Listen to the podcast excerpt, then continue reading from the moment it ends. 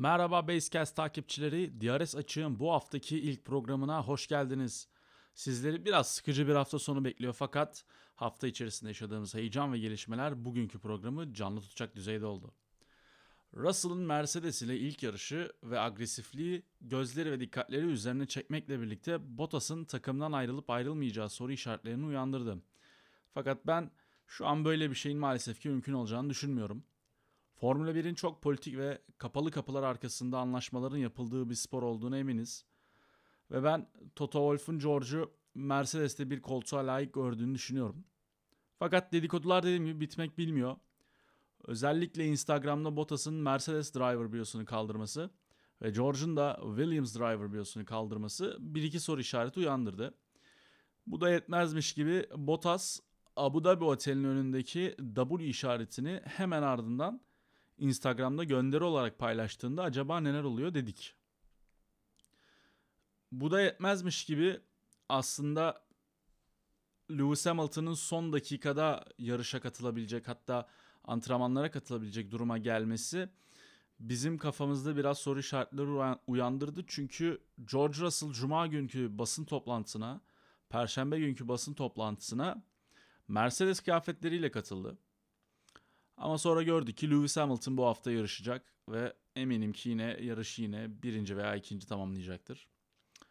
Benim içimden geçen önümüzdeki sene eski Williams sürücüsü Bottas'ın takımına geri dönmesi ve Russell'ın Hamilton'a zor anlar yaşatması. İki İngiliz'in bulunduğu bir F1 takımının bizlere yaşatacağı heyecan en yüksek düzeyde olacaktır diye tahmin ediyorum.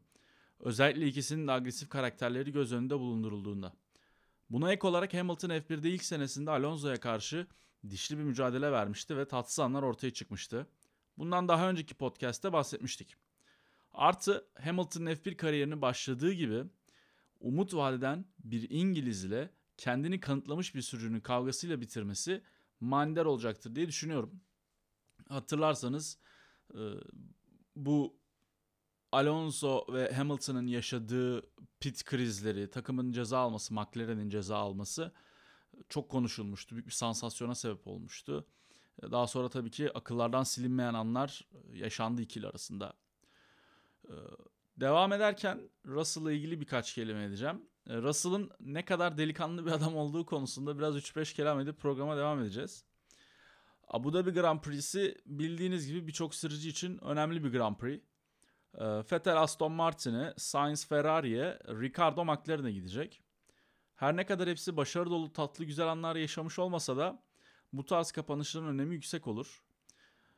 Bunun sebebi bir sonraki senede genelde küçük orta araç değişiklikleri yapılacak olması ve beklenen performansı göstermeyen araçların geliştirileceği ve beklenen performansı gösteren araçların da ilk 5'e veya podyuma hatta birinciliğe oynama şansının ortaya çıkması Özellikle 2022 yılında yapılacak değişiklikler bu tarz değişikliklerin aslında biraz daha büyük ölçekteki bir hali olacak. Aracın e, tekerlek arası mesafesi değişecek. Yani öndeki iki tekerlek değil de önle arka tekerlek arasındaki mesafesi olarak söyleyebiliriz. Bu wheelbase olarak da anlatılıyor. Ee, Russell için bu yarış aslında özel. Çünkü Claire Williams ile başladığı F1 kariyerini olmadan devam ettirecek. Kaskında Williams'ın eski şampiyonluklarına atıflar yapıldığını ve Claire ve Frank'e teşekkür edildiğini görüyoruz. Frank Williams bildiğiniz gibi Williams F1 takımının kurucularından ve 90'larda mükemmel başarı elde eden takımın takım müdürlüğünü yapan kişi. Ben gerçekten bu tarz nüansları seviyorum. Çünkü bu endüstrinin her ne kadar para ve başarıya dayalı olsa da büyük bir takım oyunu gerektirdiğinin kanıtı. Şimdi arkadaşlar kısa podcast'imizin çok güzel bir yerine geldik. Neden yaptığımı da anlayacaksınız şimdi bu podcast'te. Podcast'te.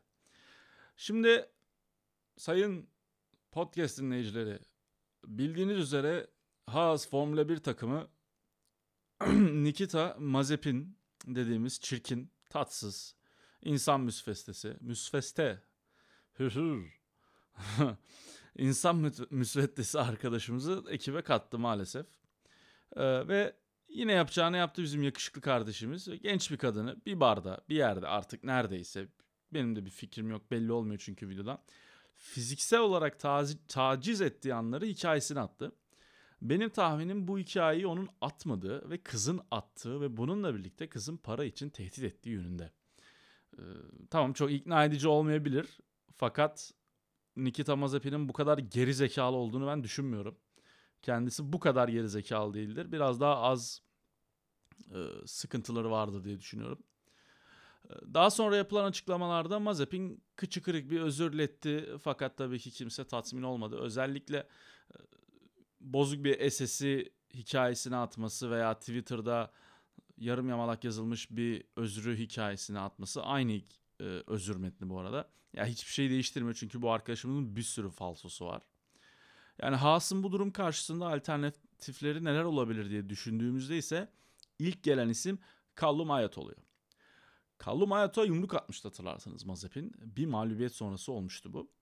Ee, Callum Ayat F1 şampiyonluğun, F2 şampiyonluğunda ikinci sırada olan bir isim.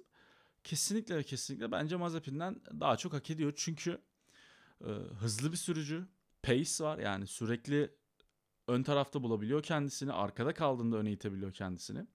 Ve etik olarak da outlook olarak yani dışarıdan bakıldığında gösterdiği profil olarak da gerçekten F1'e yakışacak bir sürücü olduğunu düşünüyorum. Bununla birlikte bir başka aday da F2'den gelen Robert Schwartzman olabilir. Robert Schwartzman da Mazepin gibi bir Rus ama onun aksine o yarışıyla ve yaptığı sıralama turlarıyla öne çıkan bir sürücü. Robert Schwartzman F2'de ilk senesini geçirdi ve hemen hemen her sıralama turlarında F2 şampiyonu Schumacher'i de geride bıraktı. Ee, baktığınızda Callum Ayot'u da geride bıraktığı pozisyonlar oldu. Fakat dediğim gibi Callum Ayot biraz daha e, iyi bir e, profil gösteriyor. Çünkü tecrübesi çok fazla. E, ben eminim ki Robert Schwartzman iyi bir araç aldığında o da başarılı sonuçları F1'e getirecektir. Bunların dışında Nico Hülkenberg, Sergio Perez, e, Kevin Magnussen gibi sürücüler var ama ben açıkçası bunların kuvvetli adaylar olduğunu düşünmüyorum. Çünkü Formula 1'de Ferrari akademi sürücülerine gerçekten odaklanmak zorunda ve aldığı bu kötü sürücü, kötü araba, kötü takım üçlüsünü gerçekten yıkmak zorundalar. Evet, DRS açığı izlediğiniz için çok teşekkür ediyorum. İzlediğiniz için tabii ki de izlemişsinizdir. Emin, eminim ki. Allah'ım yarabbim. çok özür diliyorum. DRS açığın bu haftaki e, güncelleme programını dinlediğiniz için çok teşekkür ediyorum. Bizimle ilgili gelişmeleri Basecast ve Borimayra Instagram hesaplarından takip edebilirsiniz. Çok yakında DRS açığın kendi Instagram hesabı da aktif olarak içerik atmaya başlayacak. Görüşmek üzere. Kendinize iyi bakın.